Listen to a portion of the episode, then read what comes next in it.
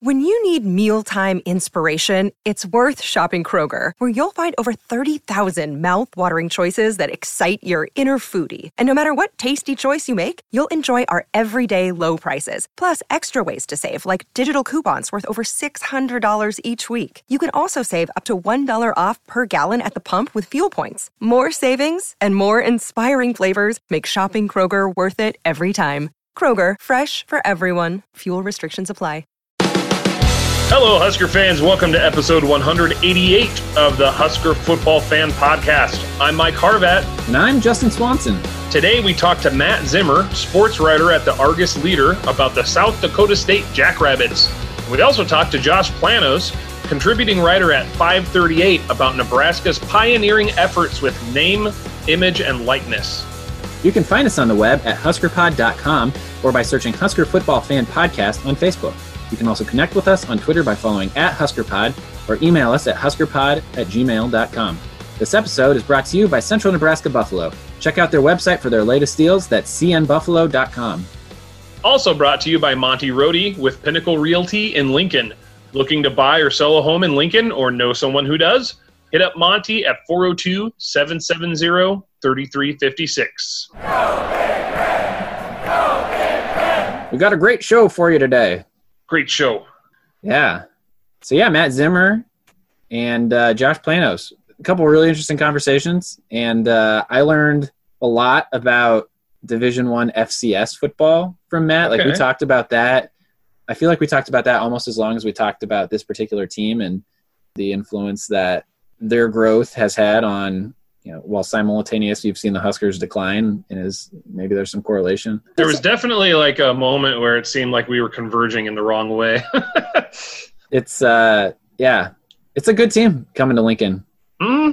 this fall. So that's something to look forward to. I hope you enjoy that conversation. And then, uh, yeah, after that, we've we've got a conversation with Josh, and I guess we'll cue that up here in a little bit. Sounds so good. let's roll the conversation with Matt Zimmer.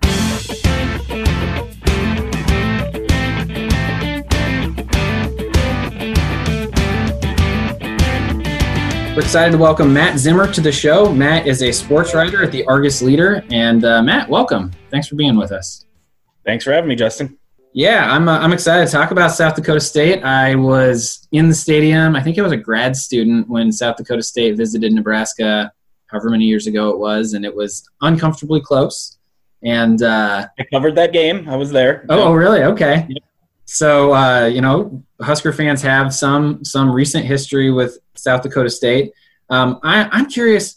uh, Is someone? How long have you have you covered South Dakota State? Then you sounds a little while at least. Um, I've been at the Argus Leader for 17 years, and I've spent the last five or six as the primary beat writer covering South Dakota State.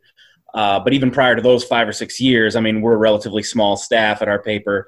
Um, there was a, lo- I, I, so in a long story short, I covered a lot of South Dakota State stuff, or at least you know followed it, even when I wasn't uh, the full time beat writer. And now for the last five six years, I have been the full time beat writer and been just that much more sort of with my hands right in primarily the football and basketball programs there.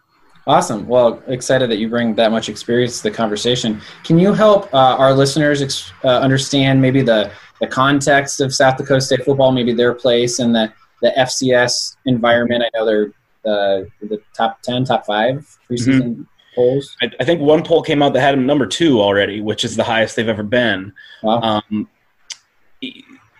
SDSU has been Division One for 15, 16 years now, and at least as far as football is concerned, uh, they've been a better Division One program than they were a Division Two program. They were a, I would say, slightly above average team in Division Two. Almost never made the playoffs. Usually went, you know, six and five, seven and four, something like that. Made the move to Division One, FCS. Uh, there were certainly some bumps in the road, uh, but they still have the same head coach today, John Stiegelmeier, that they had in those Division Two days. They stuck with him over the course of the last few years. Have seen an entire, uh, I think you could say, metamorphosis of their program as far as uh, facilities. They now have arguably the best stadium in FCS football, Mm. arguably the best training facility indoor, you know, that they have for football and, and share with other sports. Uh, they've really come a long, long way, and now they've made the playoffs eight years in a row, or, or whatever it is. I kind of lost track. It's it's been a Huh. long enough streak now. um, they're a perennial playoff team. Uh, whereas at one time, just getting to the playoffs was a goal. Uh, to kind of give you a little context, this past year they made the playoffs, got a first round bye, lost in the first round or their first game after the first round bye, um, finished the season eight and five, and by most accounts, it's viewed as a, a disappointing season. Nobody's too happy about it.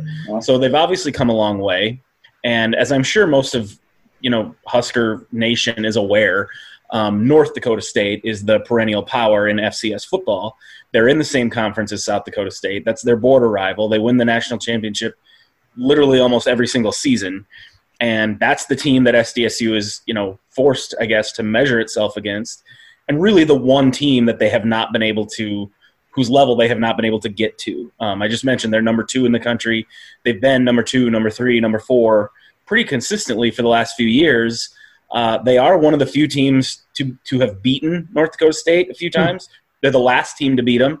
Uh, they beat them. They beat them twice in a row just a few years ago, uh, but they can't beat them when it matters. They can't seem to get them in the playoffs, and that's why the Bison keep winning national championships. And the Jackrabbits are still looking for their first one, and hmm. uh, that that's kind of where they've got to as a program now. They've done essentially everything but win that national championship, and uh, they're kind of at a point in their program. I mean, John Stiegelmeier, their coach is 63. He's not getting any younger. He's probably on his last contract. And uh, I think everyone is kind of, you know, selling out completely national championship or bust. But as long as North Dakota State still is around, that doesn't get any easier because that team continues to just somehow get better and better and better and better. So that's kind of where they're at. They're kind of the second or third or fourth best team perennially in FCS football. That's a big deal, but there's a pretty big chasm between NDSU and everyone else. What was it about that jump to Division One that what what what changed besides that? Um, I think they, you know, South Dakota didn't have any Division One programs in the state until SDSU made that decision to go. Uh, and I think, and a lot of people were against it. A lot of people were like, you know what, this isn't a big enough state for that. We should stay where we're at. You know, there was a very strong opinion that let's be conservative about this and just be happy with what we've got. Uh, they took a big risk to to make that jump, and because, like I said, especially in football, they weren't an especially great Division two football program. Yeah. Um, but once they made the move, uh, they were able to find. They found that a lot of people around this region within the state were really excited about it and maybe more willing to invest in Division One athletics than in Division Two. Hmm. Next thing you know, um, like I said, it, and it was definitely a long process.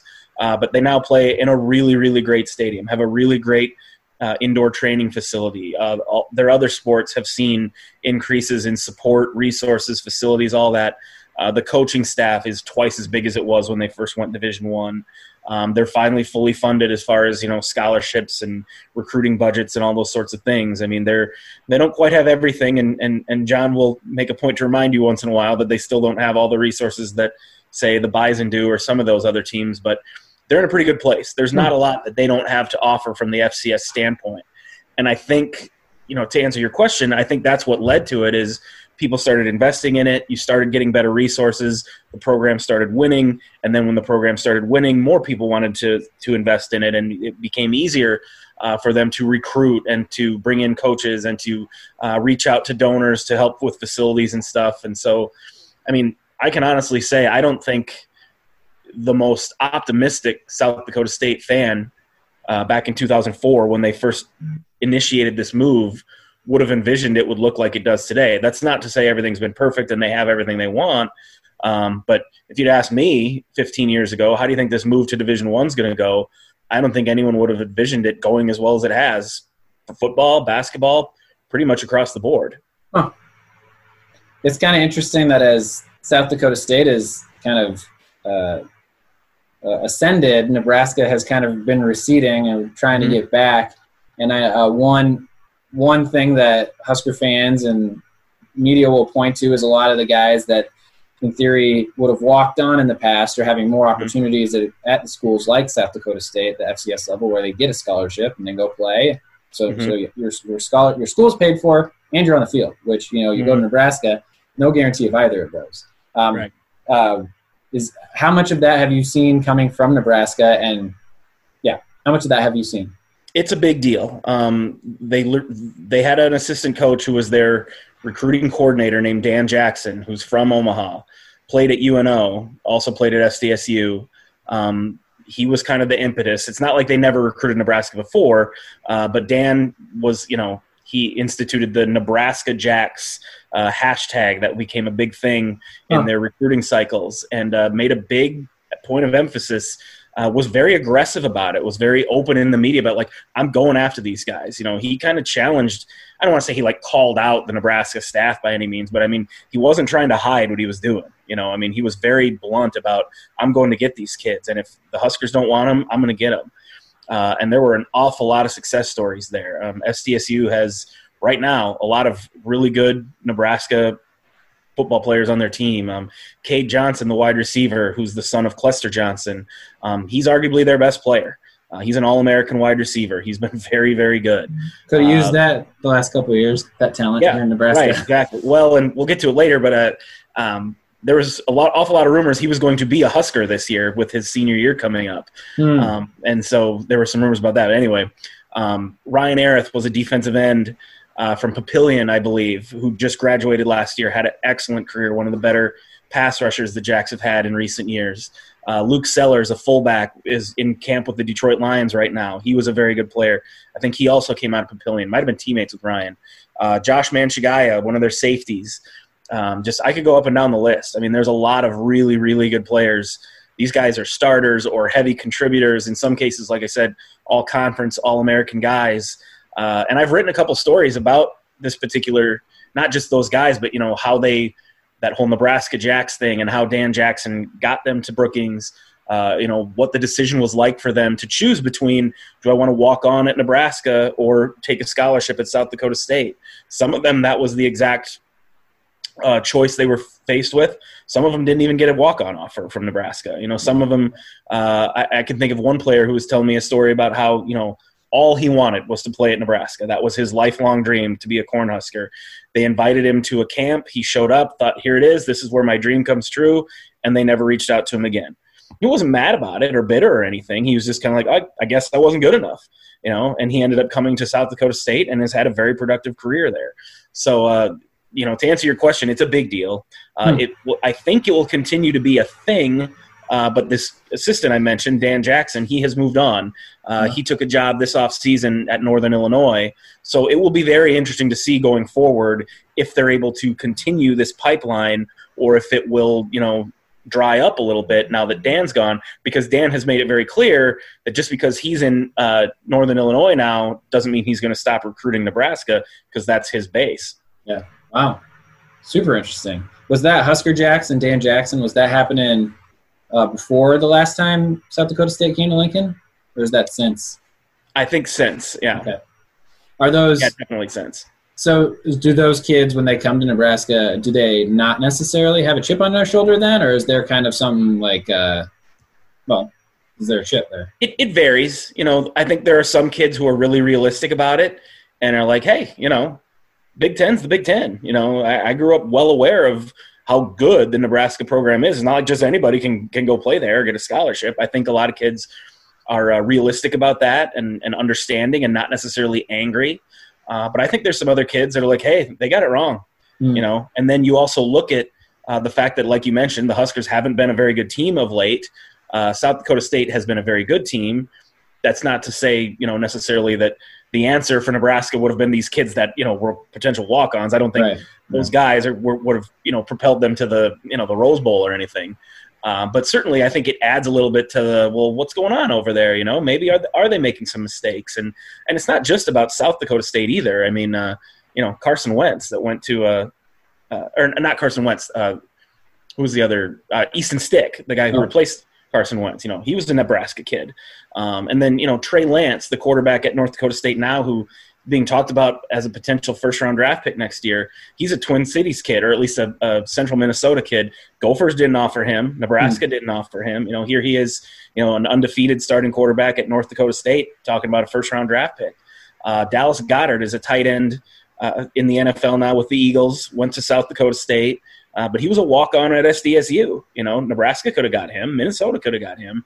I think the, the larger lesson is that there's a lot of good football players out there in this region and outside of it. And people can criticize Nebraska all they want. I know Nebraska fans in particular are getting kind of tired of, of waiting for the return of the glory days, and there's a lot of blame being thrown around. And you know, some of that's probably legitimate, uh, but when you look at how many of these diamonds in the rough, so to speak, are coming out of these places, you know, it, it's kind of just a reality now that there's a lot of kids out there, and sometimes the FBS schools, again, it's not just Nebraska, it's Minnesota, it's Iowa, Iowa State, all those schools. You think you think any of the kids I just mentioned would have turned down a scholarship from any of those schools uh, to go to South Dakota State, North Dakota State? Probably not. So there's a lot of really good football players in the at the FCS level that, for whatever reason, the FBS schools somehow missed them. Well, that's you know, I think Bo and and Riley, most Nebraskans will agree, did not emphasize walk-ons to the extent that the Osborne uh, Solich uh, crew did, and right. Frost has renewed that effort as uh, with you know he's coming here on his third season. He's been doing a lot of recruiting. Has brought in a ton of walk-ons. As it in that short two two and a half year period, have have you noticed a, a dip now in the Nebraska kids that were coming to South Dakota State and now aren't?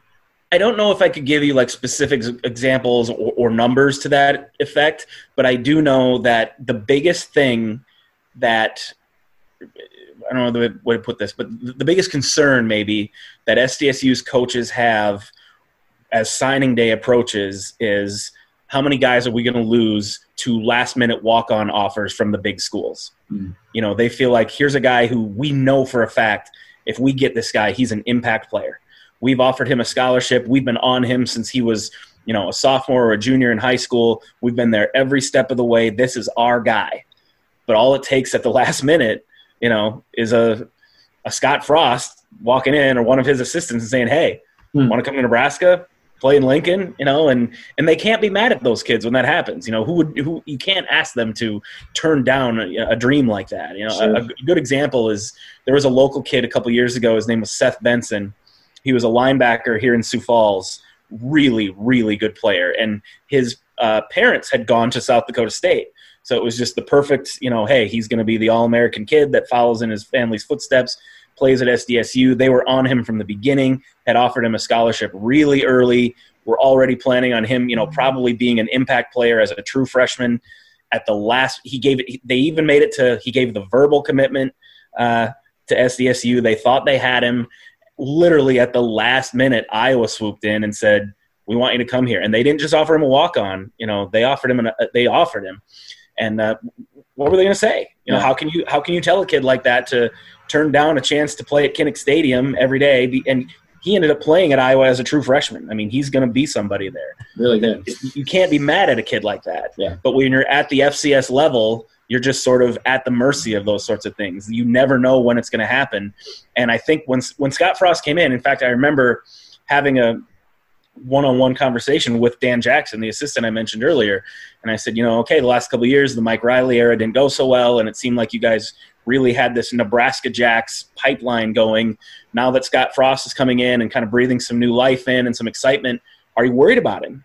And he kind of thought about it for a second, and he's like, yeah, yeah, I am worried about it. Why wouldn't he be? You know, I mean, obviously Scott Frost came in with a lot of fanfare and a lot of hype, and the success he had had at his previous job, it only made sense. And you know, the last couple of years, as you probably know, Nebraska has uh, pulled some kids out of Sioux Falls that were, were scholarship guys. You know, not not hmm. walk on guys, but that just adds to it. I mean, they're it seems like the last couple of years, even with the the struggles that the Huskers have had, if there's a FBS caliber player coming out of Sioux Falls, coming out of South Dakota, most of them have been going to Nebraska. So it clearly seems that um, whatever he's selling over there, they're buying it here in South Dakota. Well, that's good to hear from my perspective. Uh, right. I mean, also he's grown, just grown the squad in terms of the number of walk-ons. Mm-hmm. So yeah, I mean, the quantity is is up uh, in general. Well, so turning from kind of big picture uh, to now this this year's squad, um, you know, was there any spring practice? Nope. No, okay. never got to it. Well, no. So recognizing that you don't really have any spring practice to work off of, what do you see as strengths and weaknesses of this team for the fall? Uh, they're they're pretty loaded. They did not graduate a ton of key players. Uh, they're probably their best defensive player, Christian Rozeboom, was a four-year starting middle linebacker who signed a contract with the Rams. He'll be in camp with them. He's their biggest loss. Uh, there are some other losses, uh, you know, some on the offensive line, at running back, some play at wide receiver, but those are positions where they were already really, really deep and really experienced. Uh, last year's team I mentioned went eight and five, earned that first round bye in the playoffs, and then lost their first game. Uh, but the, they were really devastated by injuries last year, uh, particularly at quarterback. Uh, their one th- two-time 1,000 yard running back Pierre Strong. By the end of the year, he was gone. Uh, they, they just you know, all year long they were kind of playing through injuries and doing a pretty good job of sort of weathering the storm. Uh, but by the end of the year, it had just gotten to be too much, mm-hmm. and and they just couldn't couldn't continue to overcome all the injuries they had. Especially because um, the quarterback position was where it was really.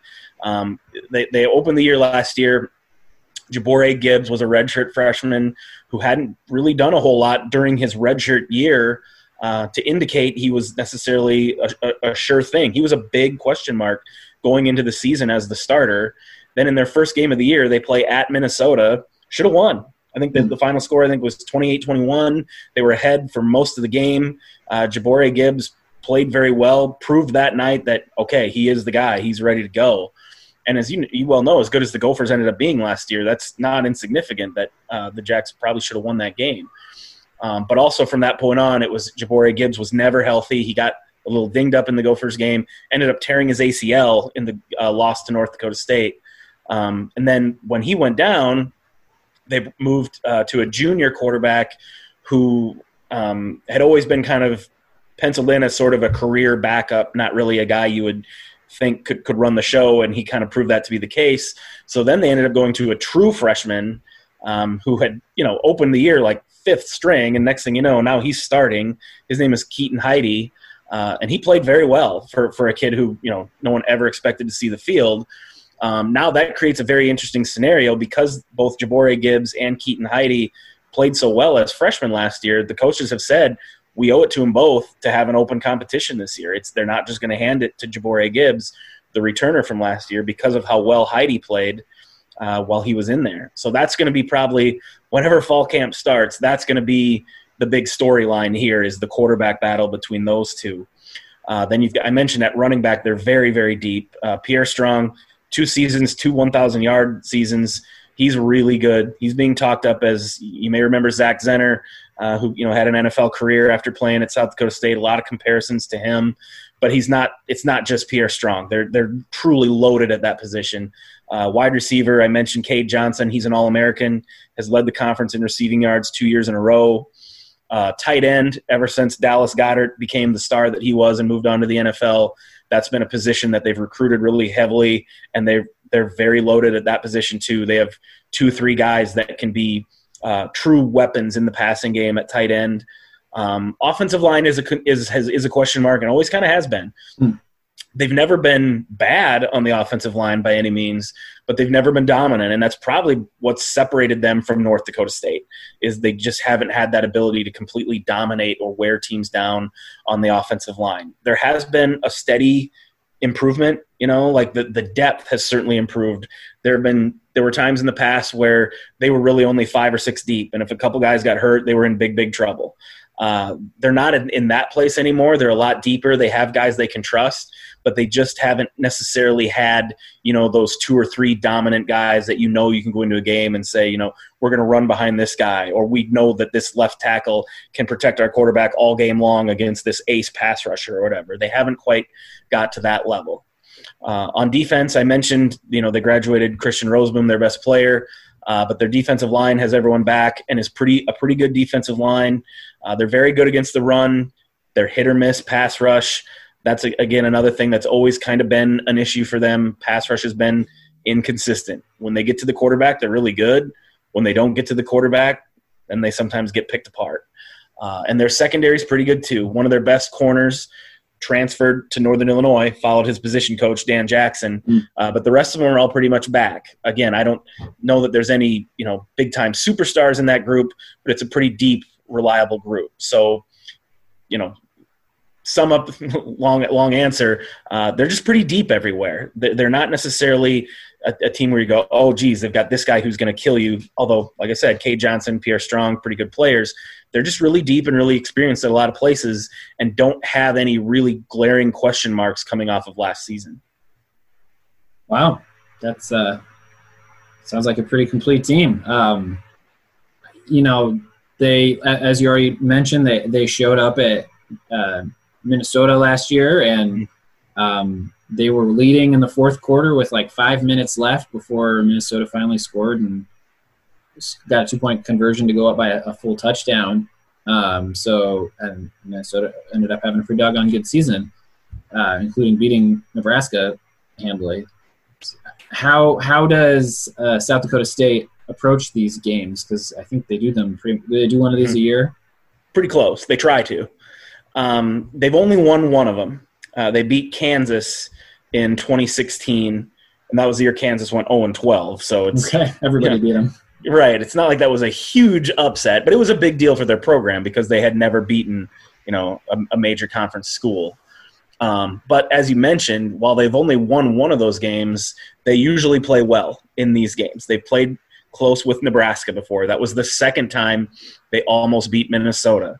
Uh, I covered a game a few years ago. They went down to Texas and played TCU, had the lead into the fourth quarter against TCU.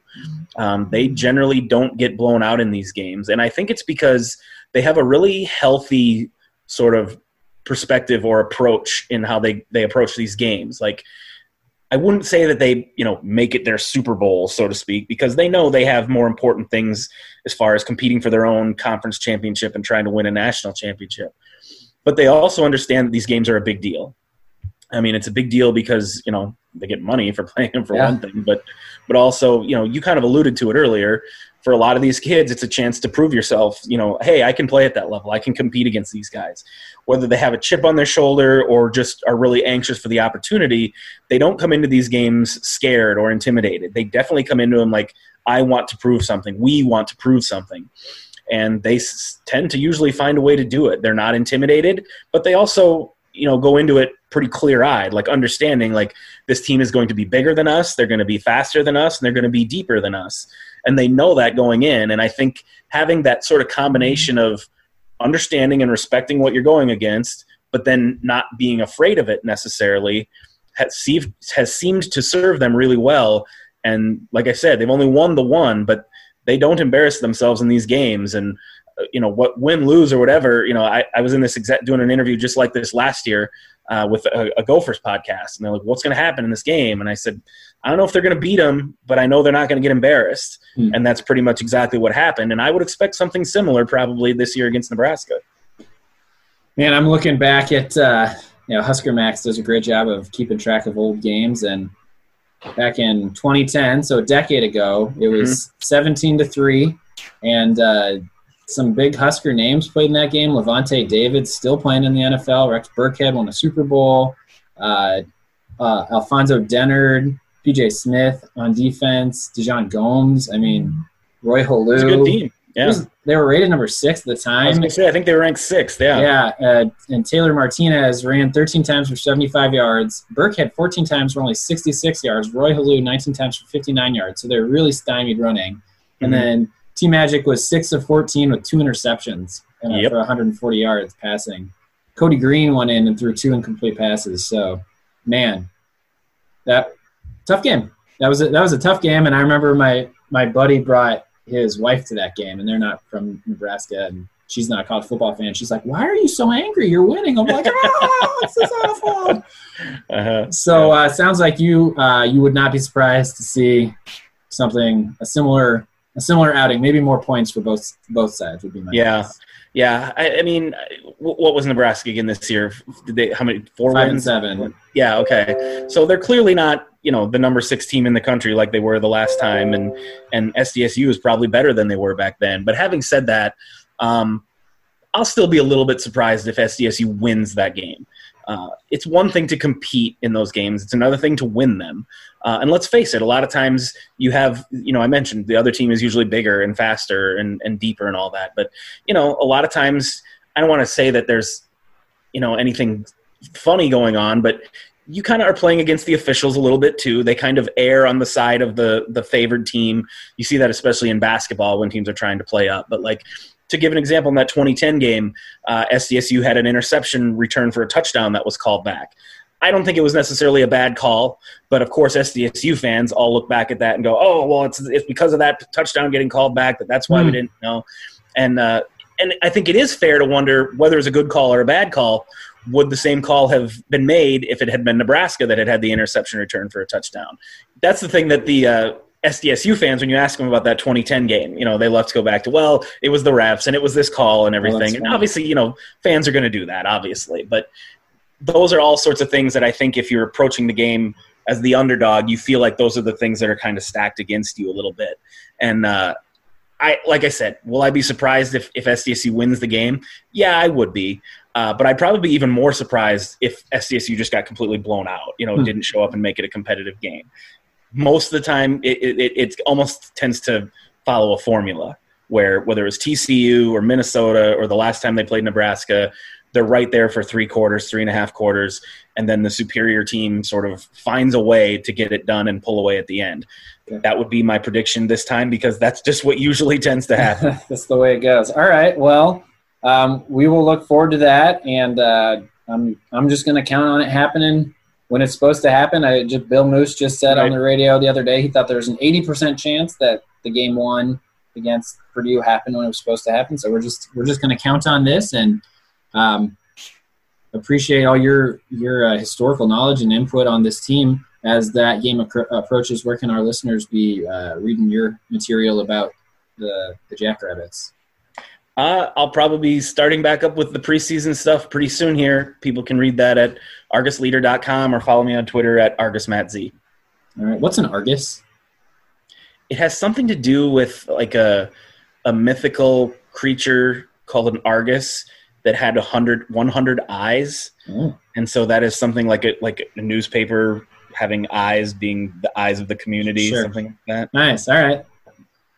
Thanks. Okay, cool. Well, uh, Matt, it's is- always been weird for my entire tenure. Argus leader, what's that? Like that's a long story. I always, yeah. I always figured it was like a local thing, but that's uh, mythical. I, I, hadn't considered that. Well, all mm. right. Well, Matt, it's been a real pleasure. Thank you for your time, and thanks for uh, being on the show. Thanks for having me.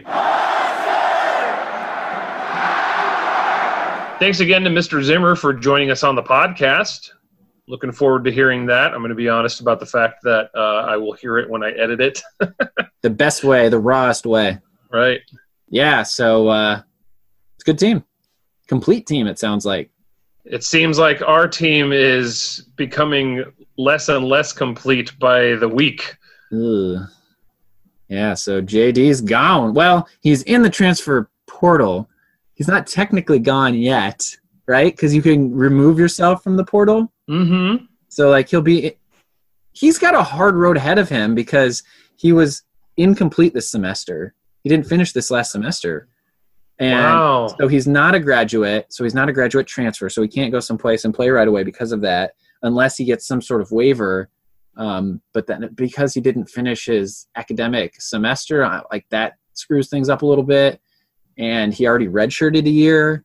Hmm. So makes you wonder if the idea is to end up somewhere else and take that year off and then play a year from now. I mean, maybe that's his long game. I don't I don't know. You and I are not, obviously not experts on this. I don't know how it works out, but I will just say he's not officially gone yet, but I mean he's he's for all intents and purposes gone, right? hmm so, well, I mean, uh, like it's got to be just e- even ignoring all of those factors. It's got to be an interesting time to try to sell yourself to a school when they're thinking about like, I don't know if I want to sign this guy. You know, bring him on, not knowing what this season's going to look like. Do we need him? You know. Mm. That's true. You wonder if COVID makes it easier to transfer if they, mm. you know, if they make special rules to give everybody some flexibility. I heard a lot of Twitter chatter that he had um, posted on Instagram maybe recently uh, a photo of Oregon State. So you know that's oh, half the staff from Riley. Uh. so maybe and they're who recruited him. Right? Yep. So yep. maybe he he ends up there. Um, if that's the case, okay. I mean, you want the kid to be happy, and you know, unfortunately, we just don't know much about his situation because he's so quiet, and that's that's his that's to each their own. Um, you look at the stats people have been tweeting out about how he was so close to being statistically like the greatest wide receiver ever mm. at Nebraska. I mean, he was so close. let me pull up a tweet from Evan Bland. Evan Bland at the World Herald said he likely would have become Nebraska's most statistically accomplished career receiver in 2020. He needed 20 catches to top Stanley Morgan for career receptions. He needed 202 yards to top Stanley's 27 uh, 2,747 yards, and he was fourth with uh, streaks of catches. So he had 33 straight games with catches, and Morgan had 38. So hmm. he just really doesn't want to be here. Yeah, I guess not.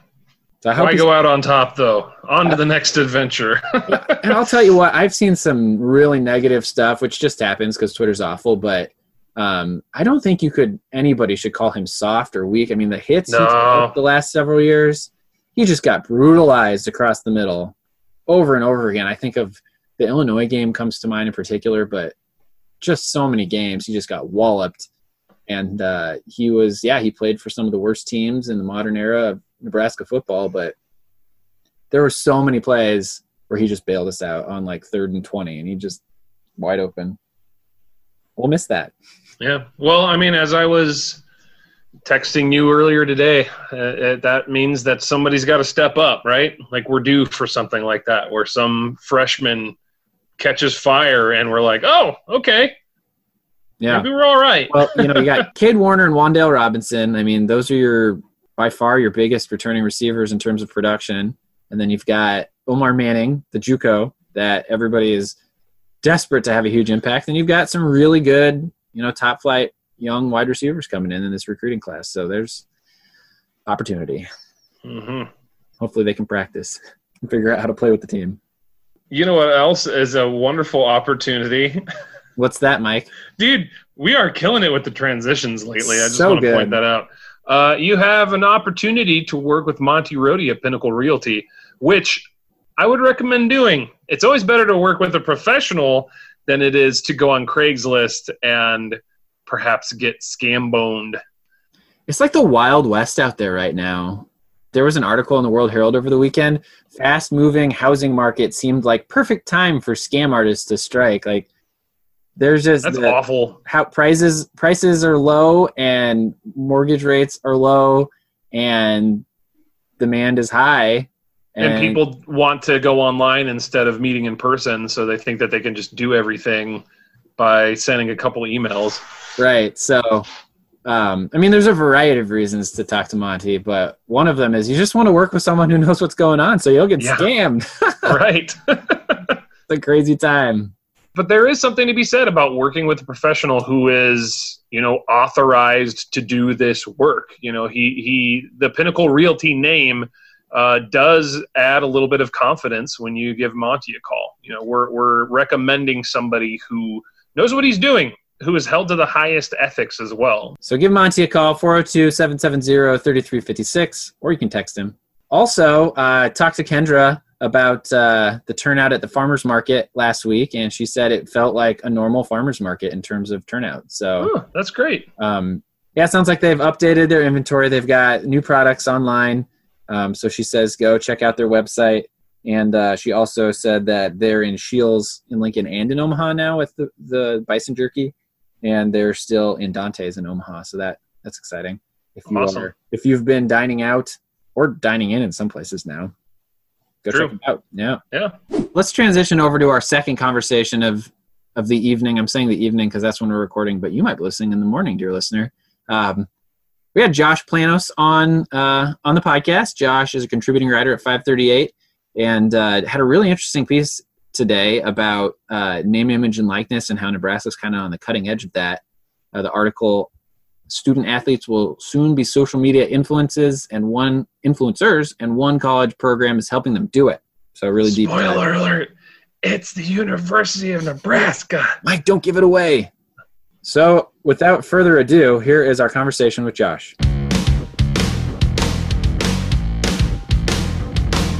We are excited to have Josh Planos here. Josh is a contributing writer at 538 and had uh, a really interesting piece published. Was it today? Published on 538. Student athletes will soon be social media influencers, and one college program is helping them do it. Welcome to the show, Josh. Thanks for having me.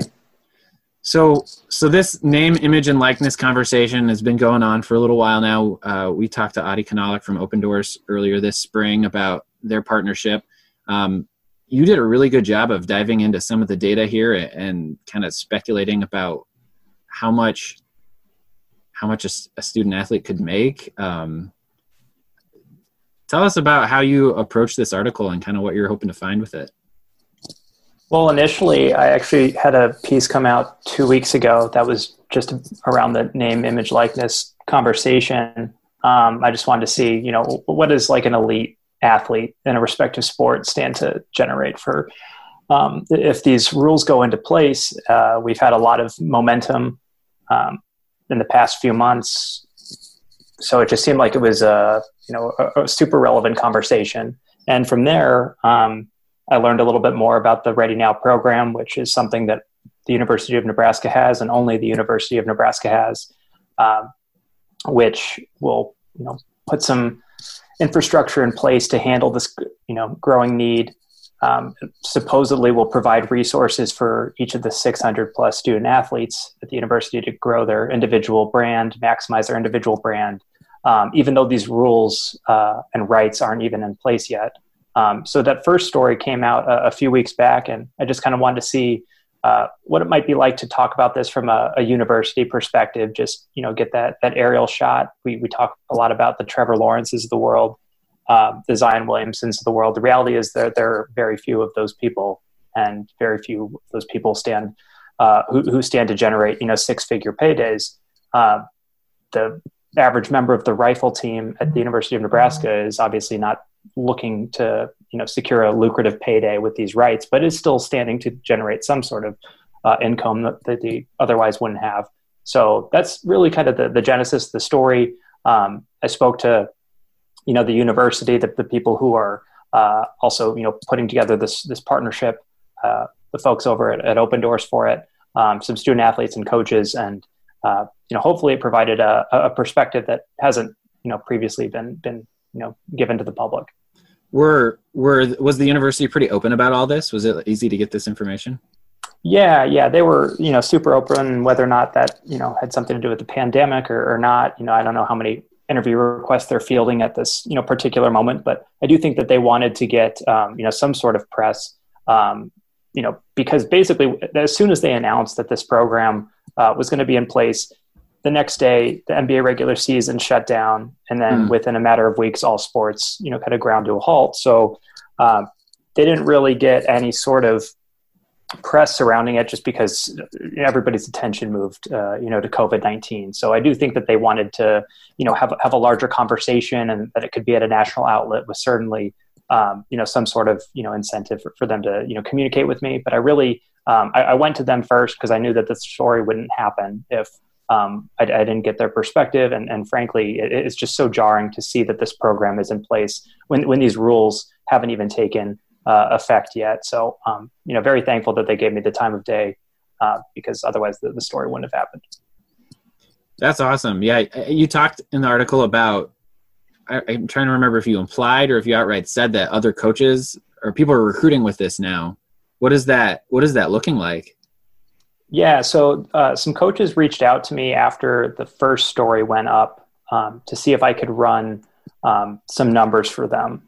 Of course, the numbers I'm I got I, I, got from Opendorse. I'm not actually the one, you know, calculating uh, these figures. These are this is proprietary information gotcha. that you know I've got an idea of, of how they they got to you know the dollar amount, but really this is this is all Opendorse is doing. But anyway, so coaches came to me to see if I could get them some information on some recruits. I won't name the programs, but they're among the most successful and, and uh, powerful in all of college athletics. Um, and then I did reach out to some uh, some athletes to kind of confirm that these conversations were taking place. We didn't actually uh, include that. We didn't go ahead and include that in the story uh, for, for a number of reasons. But yeah, you know, it, it, it's one thing for you know a coach to reach out to me and in, in, my DMs and ask if I can you know get him some information on a, a potential uh, recruit. It's another thing if you know kid is actually you know considering it when when you know they're trying to figure out where they're going to go to school and what offer they're going to accept. But uh, both of those things are happening, and uh, you know it's it's really not shocking when we consider that like under the radar payments have been you know pretty commonplace in the NCAA for you know decades. But mm. interesting nonetheless. To me, it's very interesting just because you always hear about these students making the decision to graduate early, right? So they can go to the NFL and get a paycheck that's beyond their wildest dreams because they got a family and a life to consider after school and after the NFL. Now you're going to probably going to start hearing the same thing for high school students with the decision they're making for whatever school they're going to. So they're thinking like, hey, you know, in the case of Nebraska, they got I might not be the cream of the crop in terms of recruiting, but they've got a great system in place where I can make some real money to at least help pay for school, you know? Yeah, and I, I don't know how much of a difference this is going to make between, you know, a, a, kid deciding between, you know, Appalachian State and, and Michigan, you know, but but I do think that like if I'm considering Michigan or Ohio State, and Ohio State comes to me and says, "Hey, not only do we know that you're worth this much money, but we have a system in place that will allow you to make this much money." Mm. Uh, that's going to be a pretty significant uh, component in, in, in my decision making process. That's going to mean an awful lot to my family. Um, so I don't know if it's going to, you know, say vault somebody from a non Power Five conference into uh, you know the Power Five or vice versa. But I, I do think that it's going to make uh, a pretty significant impact uh, when we're considering you know peer institutions. It it feels like Nebraska has a little bit of a lead here on this, but I don't know. Do you get the impression that that lead's not going to last very long? Well, I, I, think a lot of schools are going to follow suit. We've already seen Opendorse announced a few. They, I don't think they're Division One programs that have signed on, but but some, you know, Division Two, Division Three.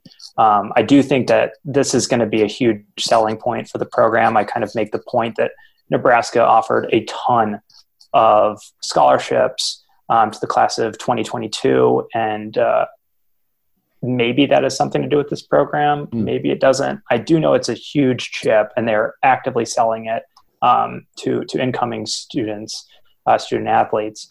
Um, I do think that it's you know, I, I, again, I, I don't think that this program is going to be enough to dissuade somebody from going to the University of Alabama. Uh, I think people know the mm. professional opportunities that come with going to play football at the University of Alabama. But I don't know. I mean, if I'm a member of uh, you know the the women's golf team and considering you know a couple of schools, I think that this is a huge deal.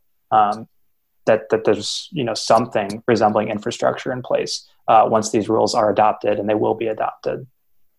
You have this great chart in here where you you look at the top University of Nebraska student athlete per sport by estimated potential earnings. So the numbers on here um, at the top with Adrian Martinez, uh, the potential of one thousand five hundred dollars earned per post, uh, annual earnings of one hundred fifty thousand. Like that's just insane.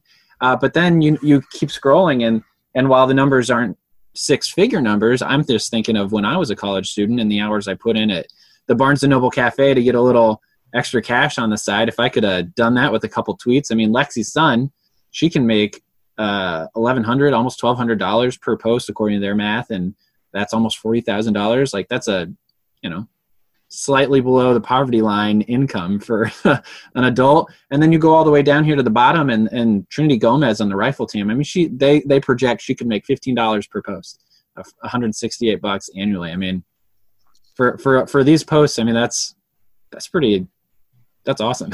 yeah, I mean that that sounds damn good to me. Um, I know that uh, that that beat the the part time jobs I was working through through college, but um, I should note that like these numbers are locked in place based on their current follower counts and current engagement rates and these other proprietary metrics. So like um, I mentioned in, in the first story, um, not the one about Nebraska, but uh, I, I pulled you know a couple of notable names and the, the number one athlete in terms of potential earnings was Paige Bueckers, who's going to UConn this year. She's an incoming freshman. She stands to make north of $670,000 annually. She has not played a single minute of college basketball. That's more than $200,000 more than Trevor Lawrence is projected to make. Those numbers are, are, insane, but they're also just totally locked in on, on what she currently, um, what, what her current audience size is. So, like the minute Paige Bueckers goes off for 30, uh, her numbers are going to spike uh, the minute you know Sports Center leads with look at this freshman phenom, her numbers are going to spike. She's going to stand to earn a lot more money. So, you know, again, some of some of these Nebraska athletes, to get back to that story, um, you know, if they were to have something significant happen to them, if they were to come out with some crazy dance that went viral, uh, or they were to, you know, get really popular on on Twitch, um, you know, they could stand to make a, a considerable amount of money. Uh, more than than the projections we have in place, but this is the, the best we have with what we have at the moment you know i start to think about other incentives this adds in to the you know the playing time discussion like hey coach i want to get playing time like this this adds a a different incentive to that. It's like, why you want to get playing time? Well, I want to see the field. Why? Well, because it, I mean, we're talking half a million if I play now versus next season. Like it's uh, it's like you know you got to invest while you're young and start dollar cost averaging early. Well, I got to get some playing time my freshman year so I can start building my following. And and an injury then like you, the financial loss like maybe you're going to have students start getting insurance on on on their knees you know running backs because you know if i get hurt i'm not going to get that following in three years i mean there's all kinds of implications for that wow i mean that's a really good point i, I wonder if this is if, if there is some opportunity to to bring this to insurance providers and say hey this is actually what this company thinks that i'm worth purely uh, in terms of social media again these are just social media valuations this is not uh, taking into account the the local business deals that a lot of these guys are going to cut uh, with their uh, folks back home. Think about Isaiah Roby, who's from you know a really small community in Illinois. Um, he would have had you know businesses lining up uh, once you know he was going to be a future uh, you know NBA draft pick to, to, just to have the opportunity to put his face on anything. Mm. Um, but yeah, I mean, it, it is, uh, I think, a natural progression, really, when we think about like how short the audience uh, or the, the lifespan of, of an athlete is in terms of uh, their athletic career. We need to be able to put a dollar amount to it. I mean, if I know that I could theoretically blow my knees out in the second game of you know the rookie season of college football, I want to know that I have at least something um, in the bank uh, you know when that moment comes. So i think that this is just a natural progression of uh, having you know grown up conversations with with grown up kids. We we really like to think of ncaa student athletes as kids but they're absolutely adults when they show up on campus and should be treated as such. That's interesting. Lincoln i just think in in terms of of the local impact here you, you know I, I just think back to 10 years ago there was that sign at on the Runza on the way out of town that said anyone named Ndamukong eats for free here, right? Like now you could potentially see Ndamukong Suh, you know, if he were still a student athlete, see his face on the front door while you're walking in a local business or something like that. That's interesting.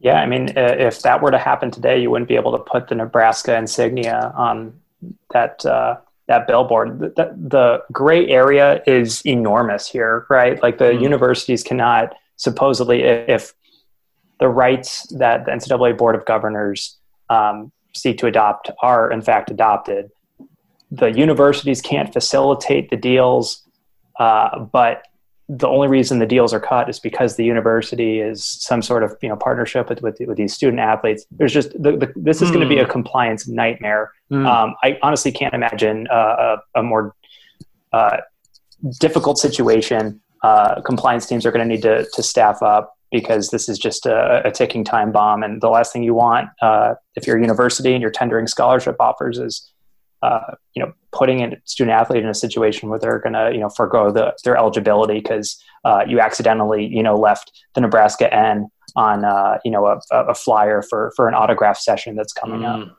Wow. Did you get a sense in talking to coaches if they were anxious about the law catching up with what the NCAA has made legal? University officials just kind of make it seem like they're just going to run with, with, with, what's happening. I mean, Garrett Klassy is the senior executive AD, I think is his title. He um, put it pretty bluntly to me when he said, you know, whether you like it or not, that, you know, NIL rights are coming. And we just wanted to be ahead of the curve and to have system in place to be able to handle it when it happened. Um, Nebraska really likes to, to pride itself on, on being at the vanguard of a, of a, number of initiatives. We saw it in the late 60s with the strength and conditioning program. I still don't think a lot of people know that in 2015, Nebraska became the first university to have a sports analytics outfit designed to uh, help all 24 varsity sports. That's a huge deal. I mean, obviously, they're, they're not hanging banners uh, at, at, a rate that you would expect. Uh, but you know that that is a, that is a huge step forward, and for a lot of people who think of the Midwest as flyover country, I think it's really telling that that Nebraska really seeks to be uh, at the forefront of, of these movements. They don't don't like you know lagging behind and needing to play catch up. I guess the only the other thing that I had on my mind was it's kind of a one off, but I just think about coaches and their moratorium on social media. Like I, even that kind of thing, coaches are going to be pushed into a corner where they can't tell their students, "Hey, I need you to stay off of Twitter," because the twi- the kids are thinking, "Wait a minute, this is how I'm going to make money while I'm doing this." We, we saw that with uh, with Iowa today, right? If you're following the news, that there was. Uh, some sort of situation in place where like Iowa football players would get like one pre-approved tweet per month. month. Yeah. Uh, that's a that's a real problem if yeah. you're making you know your, if your income is coming through social media which it will be at least in the early wave uh, once these rights are adopted. The same uh, holds true with, with clemson. I mean think i think clemson went on like a seven year streak. I don't know if it's still active but they went on like a seven year streak of of the players supposedly imposing a season long ban uh, on on twitter activity. So like if i'm trevor lawrence i'm not tweeting through the entirety of the season. Uh, that might be cool in, in theory, but uh, in, in, practice, that's a real problem. If I've got this enormous platform and I'm trying to get my family out of poverty, if I'm trying to get some money uh, on the side so I can, you know, go and, and, and take a girl on a date because I'm a college student, I deserve to be able to do that. Like that, that's a real issue if, if the universities are going to say, hey, I know we can't facilitate these endorsements, but also please abide by our policy of of not using your uh, army like following uh, to generate income. Yeah. Right.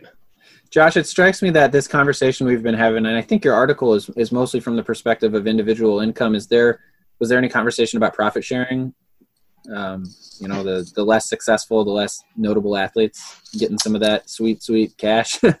Not that I heard. and, uh, you know, really, I mean, we're working with averages here. I, I, didn't include a lot of that information in the story purely because of that. I know that people like Adrian Martinez are, are severely skewing the data set when you introduce mm-hmm. those numbers. You know, the third string offensive lineman, the, the walk on from Grand Island, those kids are not getting these kinds of paydays. So I really tried to keep the averages to a minimum.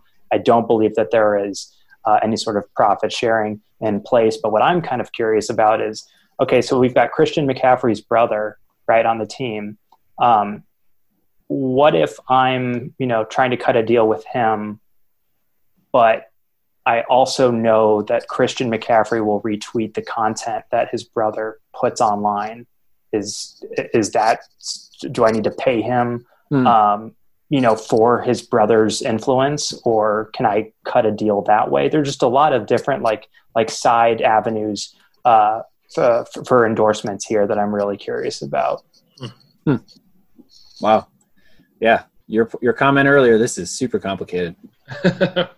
yeah, and this is just social media, man. Like this is going to be a whole uh, can of worms that uh, that the NCAA, of course, they don't want this. I mean, their hands are forced. So I, I have no uh, feeling like the NCAA is doing this of, of, of, its own volition. They're definitely being, you know, strong armed into, uh, you know, putting these these policies in place. But you know, once it happens, it's just going to grow and grow and grow, and then it's going to be, you know, hopefully it will lead to the destruction of the amateurism model. But again, you know, I also really like consuming this content, and mm. there is a chance that that could no longer be readily available if this uh, this thing implodes. Well, this has been a super interesting conversation. I, am really grateful for your time. Yeah, I realize up front I didn't give you an opportunity to talk about uh, 538. I told my wife I was going to talk to a 538 reporter about football, and she was super confused for a little while because we've only ever talked about 538 as relates to politics. Um, so, yeah, what is 538, and how how do they have a sports page now? Yes, I mean I would definitely uh, promote uh, checking in on the the politics team. It is uh, a crack team of uh, statisticians, uh, policy wonks, just wonks across the board. Uh, Nate Silver heads up 538. Um, it's kind of you know his his child, but they do have a sports uh, vertical that I contribute to. Um, I've only ever contributed to the sports vertical, and that's probably for the best because I know very little about politics. But there is a whole team of people who know an awful lot. Um, 538. Uh, so really, when when I pitch stories, uh, there needs to be a statistical angle to it. So um, one of the upcoming stories I'm working on is about mascots, and the genesis of the idea is that I think mascots are hilarious, and I've loved them my whole life. But can't write the story unless there's a stats angle. So that kind of gets you into um, you know the, the pitch room over at 538 there's a lot of data uh, a lot of data visualizations. There's a great data viz team in place that you should check out. Um, they do tremendous work and i'm just you know very lucky to, to contribute there. Well we'll uh we'll be looking for that piece. And if if herbie has any or little red have any sort of a prominent uh, spot we'd love to have you come back here and talk to us about it. I'd love to do it. All right. Thanks josh thanks for having me guys thank you Thanks again to Mr. Planos for joining us on the podcast. You can follow him on Twitter at jplanos. That's P L A N O S. And then you can also go to josh-planos.squarespace.com slash stories to read everything he's been writing. And if you go to his Twitter page, you can click to that link through his Twitter page. So awesome. Don't have to memorize it or write it all down. Um, so yeah, that really interesting conversation, really interesting times we're in. If there's uh, anybody going to law school trying to figure out like where where's my not, next opportunity? Like compliance sports compliance. Good point. The emerging field the exciting new opportunities in sports compliance college sports compliance. Probably uh, more stable work than trying to become an influencer yourself. So you might as well influence the influencers. Indeed justin i'm going to influence you to say go big red Go Big Red Mike. The Husker Football Fan Podcast is an unofficial, non commercial podcast and is intended for educational and entertainment purposes only.